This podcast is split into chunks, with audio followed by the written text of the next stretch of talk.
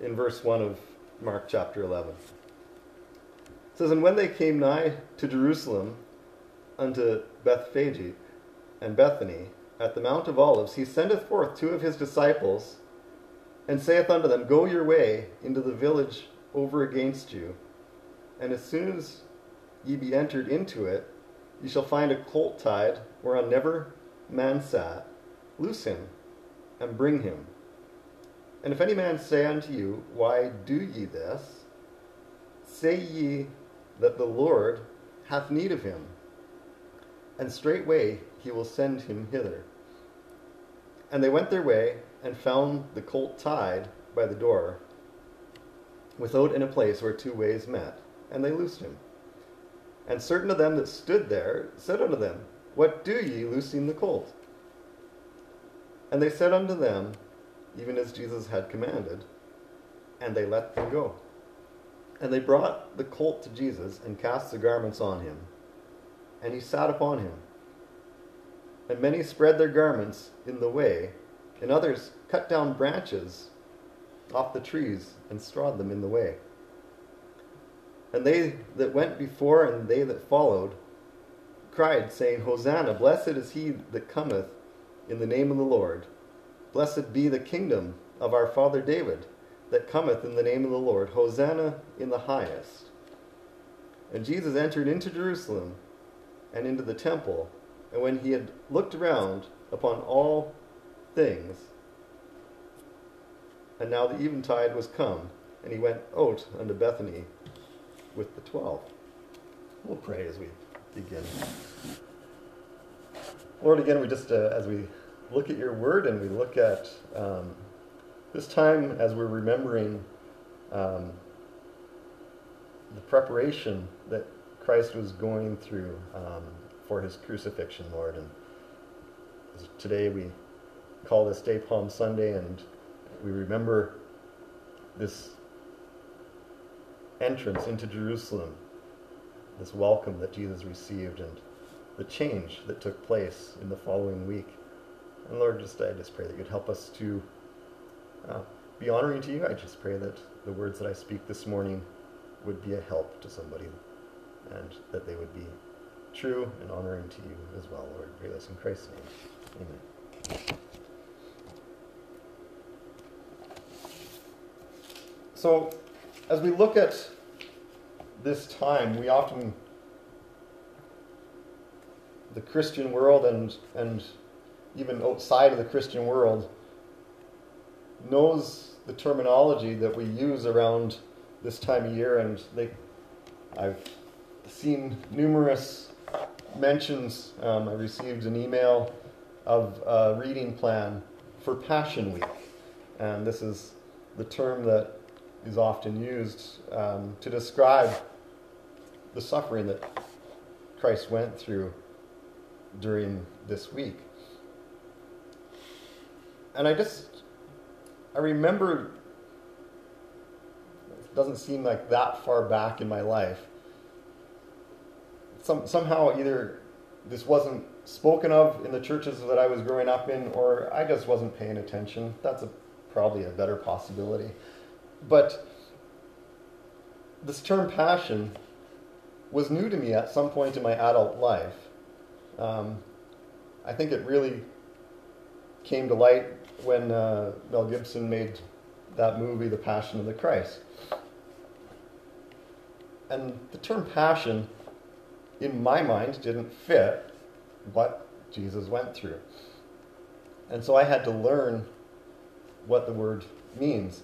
And as I was thinking about that, I looked up online, uh, and this is just whatever um, the online search gives for, for definitions. So there's many different sources online of, of these definitions, different dictionary programs, but here's the definition that they give. It says any powerful or compelling emotion or feeling, as love or hate, a strong amorous feeling or desire, love, affection, an instance or experience of strong love or sexual desire, a person a person toward whom one feels strong love, a strong or extravagant fondness, enthusiasm, or desire for anything, as in a passion for music or writing or whatever. An object of fondness or desire, or an outburst of strong emotion or feeling. It seems funny that these are the description of the word passion, but then it gives an additional definition. It says the sufferings of Christ on the cross, or his sufferings subsequent to the Last Supper, or the narrative of Christ's sufferings as recorded in the Gospels. And this is what they give as the definition, but with one added note archaic, the sufferings of a martyr. And I just thought it was interesting. And I know that that last definition that they just put as a, a subnote, as an archaic definition of the word passion, meaning the sufferings of a martyr, is the true meaning of the word in its use describing Christ's passion.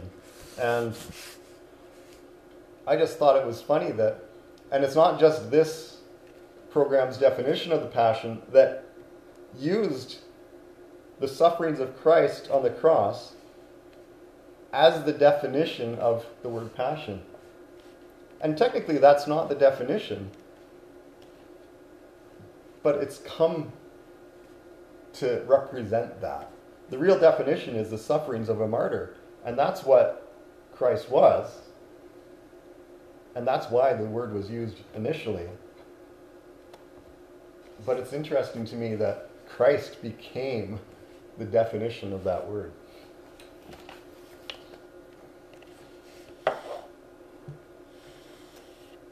And so, of course, today is Palm Sunday, or known as the day of the triumphal entry into Jerusalem for Christ. And we read that in Mark 11.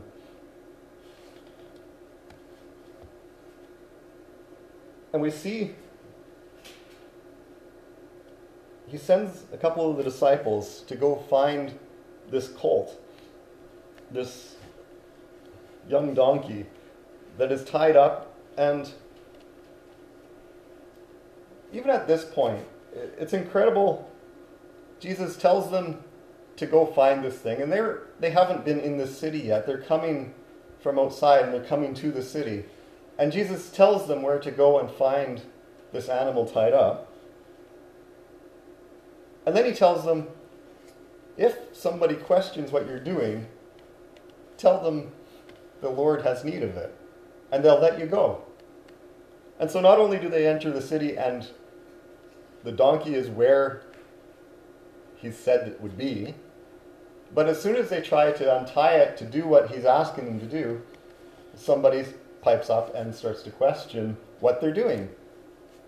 And when they answer the answer that Jesus said to give, they actually let them take it. What an incredible series of events. I wonder what impact that had on these men that were sent to do this thing.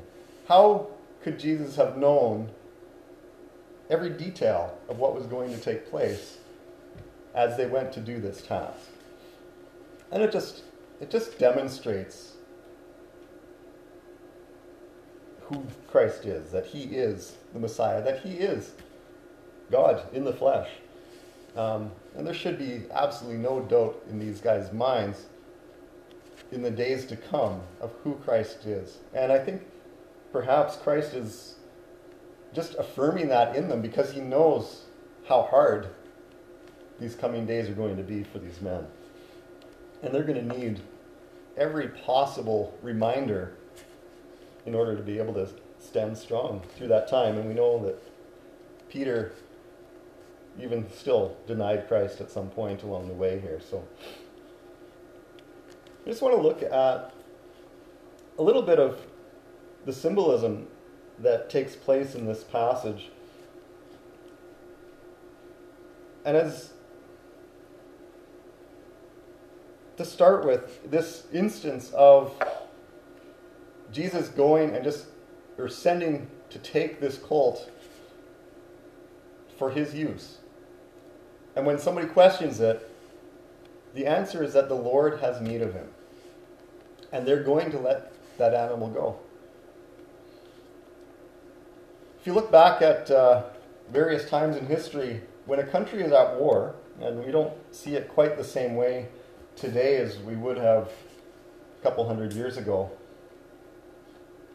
But when, the, when a country was at war, if the government had need of more horses, they could go and take your horse for their use. They could appropriate your property for use in that war effort. They wouldn't normally be allowed to do that, but during an extreme time, as in a time of war, the government could come and take your property, and they were allowed to do that for the good of the whole. And so this is kind of like Jesus is demonstrating that same kind of authority as a government has in, in those kinds of times. He needed the use of this animal. This animal belonged to somebody. But when they're told the Lord needs him, they relinquished the right to restrain those people from taking the animal and they allowed it to happen. They gave Christ the authority as the ruler over them. I don't know if these people really understood the symbolism of what they were saying and doing, but that's really what was taking place. I'm going to look back at a back in 2 Kings chapter 9 if you want to turn with me there to another example of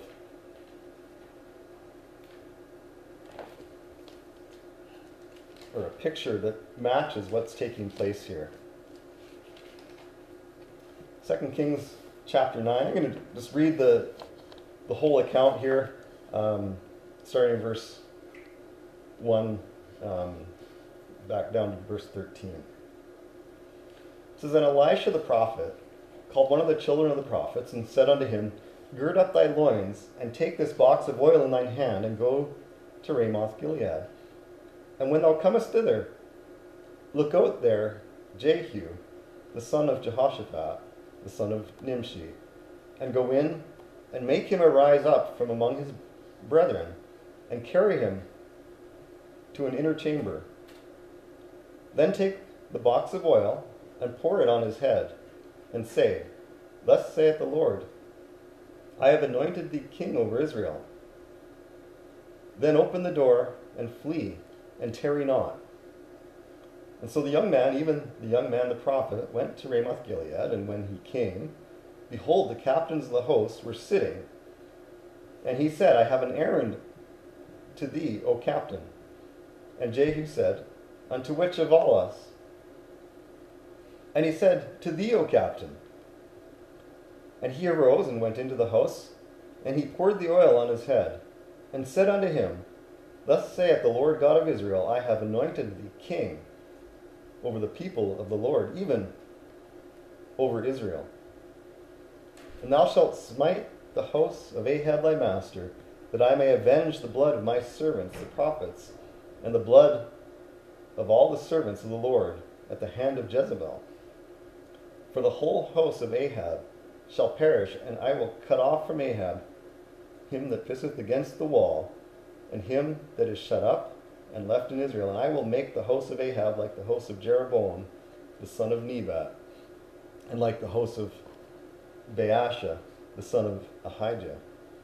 And the dogs shall eat Jezebel in the portion of Jezreel, and there shall be none to bury her. And he opened the door and fled. That's quite the story. Verse 11 says Then Jehu came forth to the servants of his Lord, and one said unto him, Is all well? Wherefore came this mad fellow unto thee? And he said unto them, Ye know the man and his communication. And they said, It is false. Tell us now. In other words, no, we don't know what he came for. You you have to tell us. Tell us now. And he said, Thus and thus spake he to me, saying, Thus saith the Lord, I have anointed thee king over Israel. Then they hasted and took every man his garment and put it under him on the top of the stairs and blew with trumpets, saying, Jehu is king. That's a bit of a story to get to the last verse. But we see Jehu as being anointed king by this prophet that was sent by Elisha. And he does it secretly. He takes him from the crowd into a private place to anoint him as the king. But the actions of this prophet stirred up the curiosity of the other men that had been with Jehu. And when they come out of that room, and the prophet just takes off, doesn't hang around to ask for anybody to ask him questions, and they ask Jehu, What was he doing? What did he want with you? And his, when his answer comes that he said, Thus saith the Lord, I have anointed thee king over Israel. Look at their response. They hasted and took every man his garment and put it under him on the top of the stairs. There was. To me, it's incredible that these guys just accept this anointing as being legitimate. This is God's anointing of him as king. But their response is to take off their coats and lay them on the ground for Jehu so Jehu isn't walking on the bare, dirty ground. They put their coats down for him to walk on. What a respectful action to take. What a action of submission to your king. And when we look at the story of Jesus and when he's entering the city, we see the same thing happening. In Mark 11, verse 7 says, And they brought the colt to Jesus and cast their garments on him, and he sat upon him. And many spread their garments in the way and others cut down branch, branches off the trees and strawed them in the way. They're doing the exact same thing that these men did for Jehu when he was anointed king. They're taking their clothes, their coats, and laying them in the way for him to walk over top of. What a display of submission and respect. Acknowledging Christ as their king.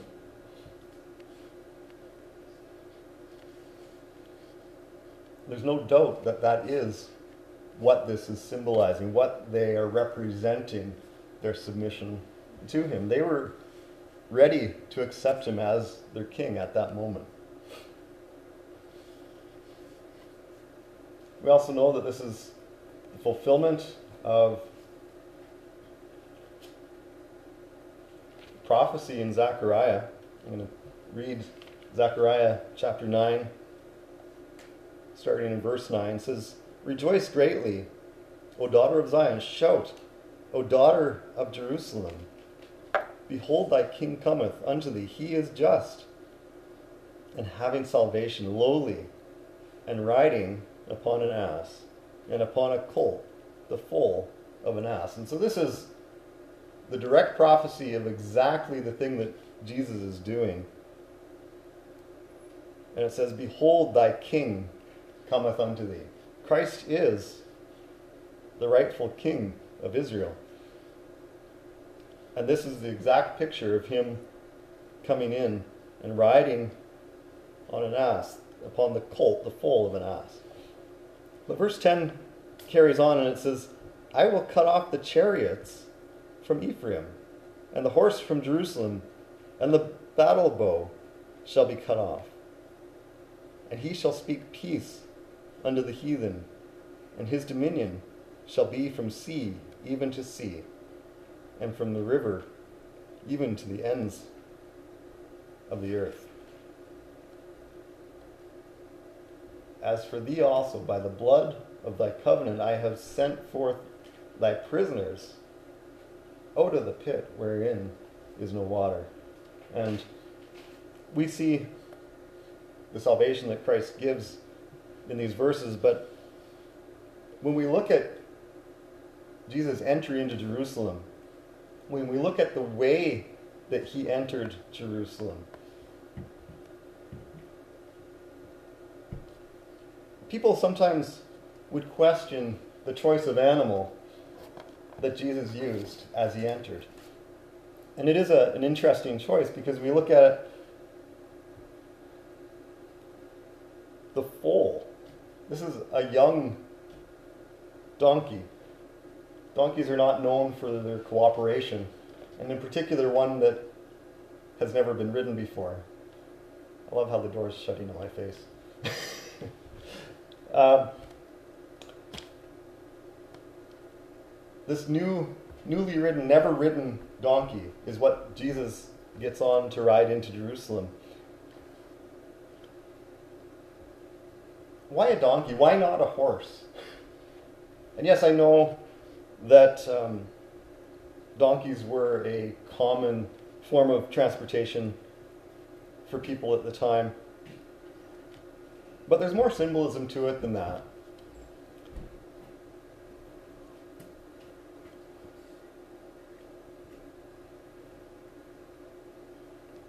I was trying to find a number of verses and I could only find a couple. So instead of turning to all the different verses this morning, just pointing out when uh, historically, when a king was entering in peace, they would typically ride on a donkey.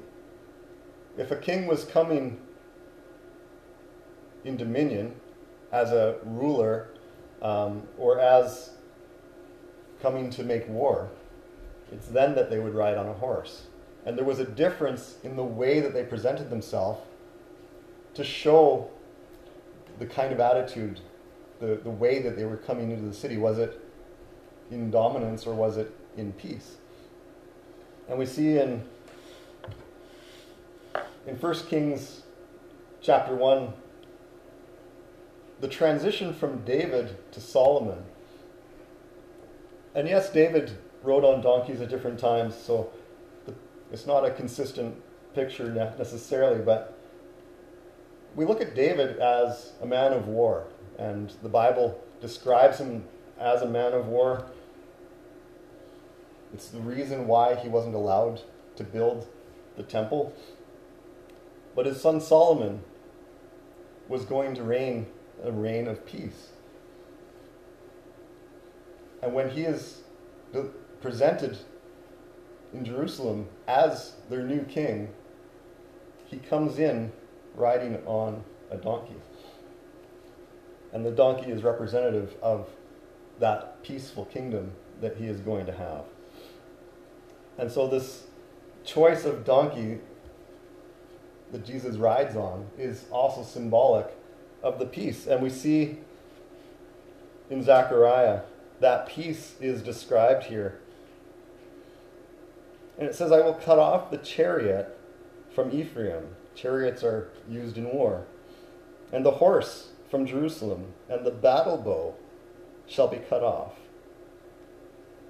He's going to stop battles, war. And he shall speak peace unto the heathen, and his dominion shall be from sea even to sea, and from the river even to the ends of the earth. Describing a kingdom that Christ is going to reign over that encompasses the whole earth. And there's going to be peace. This is what Christ was offering when he entered into Jerusalem that day. When those people were throwing their coats and these branches on the ground in front of him. It was showing their acceptance of him as that king. And had they maintained that, they could have had him, in theory, they could have had him as their king. He, they, he could have set up his kingdom at that time. And that's, that's what the Jews were expecting the Messiah to do. But Jesus didn't have quite the same plan that they thought. And so things didn't work out quite that way at that time. There was an offer of peace in the way that Jesus entered Jerusalem. But the next time Jesus comes, it's that offer of peace is no longer there. If you want to turn with me, we're to I'm going to go to Revelation 19 and look at Jesus' second coming.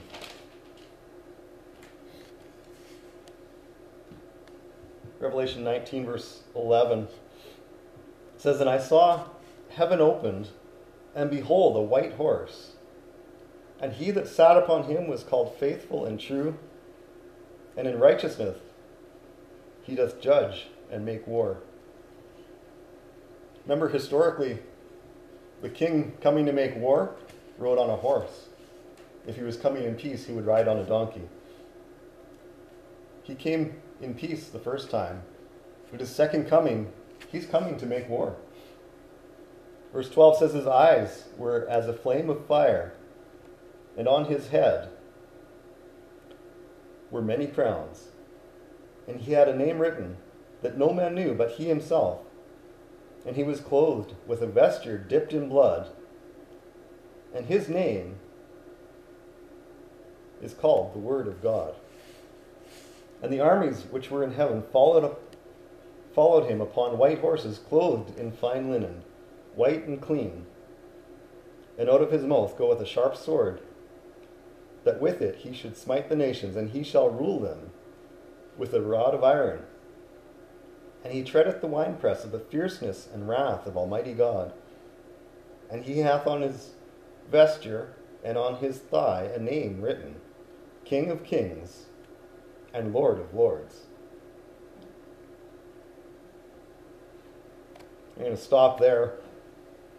But this picture of Jesus' second coming is completely different than what he presented on this day as he entered Jerusalem on a donkey. He, he offered to come into, in peace. But when he was rejected, that offer was taken away. And Jesus is no longer going to come in peace. He's not going to peacefully take over the world. He is going to forcefully take over the world. And this description, his vesture, is dipped in blood. And I was reading different people's opinions on what that might look like. One described it maybe this is his own blood representing the sacrifice of the cross. But perhaps this is the blood of the people that are standing in his way when he's returning. And if we continue reading,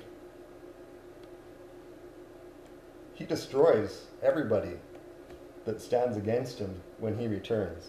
The rest of this chapter describes complete destruction of everybody that opposes who he is. Jesus' second coming is not one of peace, not for those who stand against him.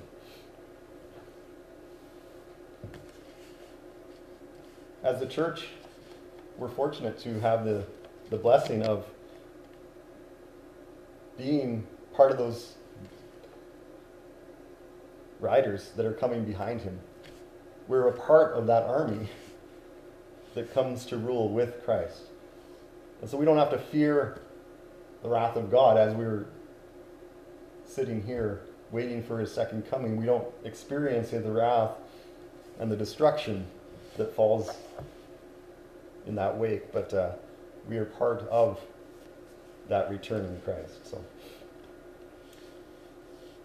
just want to look now at the. We looked at this, these people, as they welcome Jesus coming into Jerusalem. They're welcoming him, representing him as a king, as their Messiah. They're showing that respect and that acceptance of him. And a lot takes place in the next couple of days. But if we turn over to Mark chapter 15, this is only a couple of days later. Mark 15, verse 6 says, Now at that feast, he released unto them one prisoner, whomsoever they desired. Jesus has already been arrested here. And Pilate has Jesus in front of the crowd. And there was one named Barabbas, which lay bound with them, that had made insurrection with him, who had committed murder in the insurrection. And the multitude, crying aloud, began to desire him to do as he had ever done unto them. And Pilate answered them, saying, Will ye, re- will ye that I release unto you the king of the Jews? Isn't that incredible that Pilate recognizes who Jesus is? He may be saying it in mocking, but in his heart, he knows it's the truth. He knows that that's the welcome that Jesus received as he came into the city. The same crowd that is standing in front of him at this moment is the same crowd that threw their coats on the ground and welcomed Jesus as their king. Verse 10 he says, For he knew that the chief priests had delivered him for envy. But the chief priests moved the people that he should rather release Barabbas unto them. And Pilate answered and said again unto them, What will ye then that I shall do unto him whom ye call the King of the Jews? And they cried out again, Crucify him. And then Pilate said unto them, Why, what evil hath he done? And they cried out the more exceedingly, Crucify him. What a change in these people. How fickle are these people? And it says that they were moved by the chief priests to do this. The priests did not accept Jesus as their king, as their Messiah.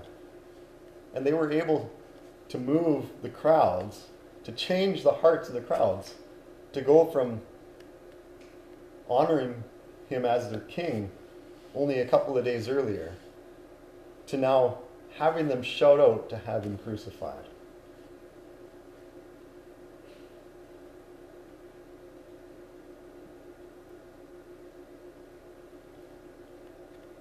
How easy is it to change people? We look at last summer, and the crowds of people, many with good intentions, protesting evils that were taking place, things that had been done wrong that they want corrected. And yet, those same crowds turned into a mob and completely destroyed five miles, five miles of the city street in Minneapolis. And that's just one city. This was supposed to be a protest against what was wrong in the world, and somehow that crowd was swayed to turn violent and to cause destruction instead. How is that proclaiming good? They've turned their hearts, right?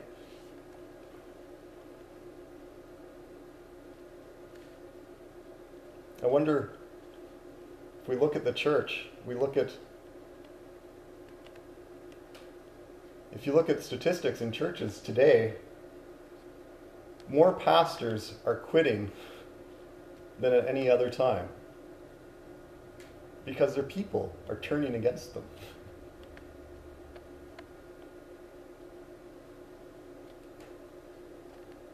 We need to be careful that we're not swayed by the crowd and have our good intentions turned into evil.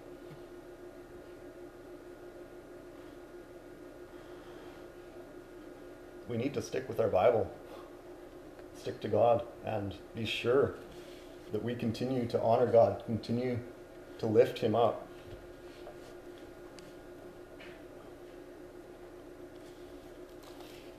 In Revelation chapter 2, there's the descriptions of these seven churches.